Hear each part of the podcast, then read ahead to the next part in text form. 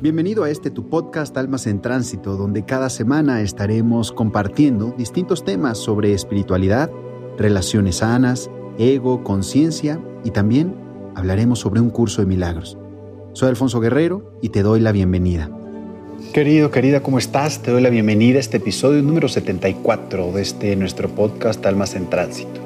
Tomar las riendas de tu vida es tener cada vez más conciencia de que lo que haces o dejas de hacer es tu responsabilidad. En este episodio quiero hablarte de la perfección y la plenitud. ¿Necesitas ser perfecta para vivir a plenitud?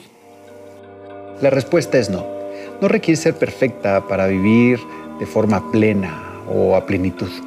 Lo que necesitas es hacerte responsable de ti misma. Empieza a entender que tus decisiones siempre traerán consecuencias que debes experimentar. Así no lo quieras. No se trata de vivir cumpliendo las expectativas tuyas y de otras personas. Tampoco se trata de delegar en otros lo que debes hacer por ti para conseguir la plenitud.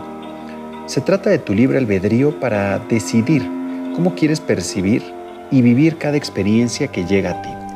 Y para eso tienes que ser cada vez más observadora y consciente de ti misma.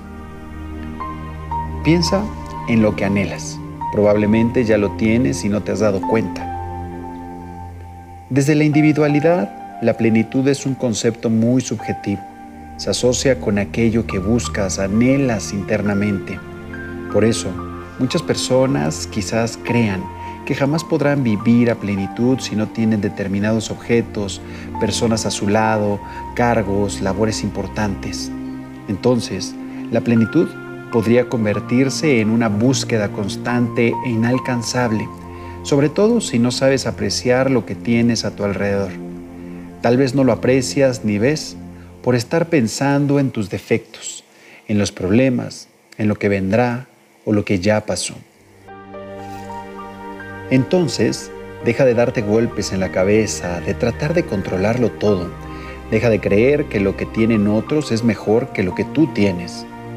Piensa que aunque pueda ser mejor, lo que tú ya tienes vale mucho y no te hace falta añorar lo que tienen los demás, porque esa no es tu vida, es la de ellos.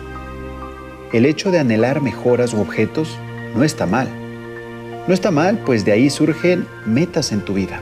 También surge la motivación para emprender cada día con una carga de energía, pero no desprecies lo que tienes. Sobre todo, no sufras por lo que no tienes. Y no es conformismo o pensar que es ideal la situación en la que estás es aceptar esa experiencia, es elegir tener una percepción distinta que le quitará la carga de sufrimiento al problema que estés atravesando y te ayudará a crecer. Siente felicidad y satisfacción por lo que has logrado, poco o mucho, y vive en función de tus objetivos, de lo que quieres ser. Decide si quieres ser tú misma o la persona con las etiquetas que te han puesto y te has autoimpuesto te daré algunos consejos para comenzar a disfrutar tu vida a plenitud. Primero, entrega lo mejor de ti sin exigirte perfección y tampoco le esperes de los demás. Agradece lo que tienes y reduce los pensamientos y emociones que te quitan paz. Céntrate en disfrutar lo que te gusta hacer, así sea una actividad cotidiana y que hagas por pocos minutos. Pon toda tu atención y disfruta de ella. Trata de sumar más momentos agradables.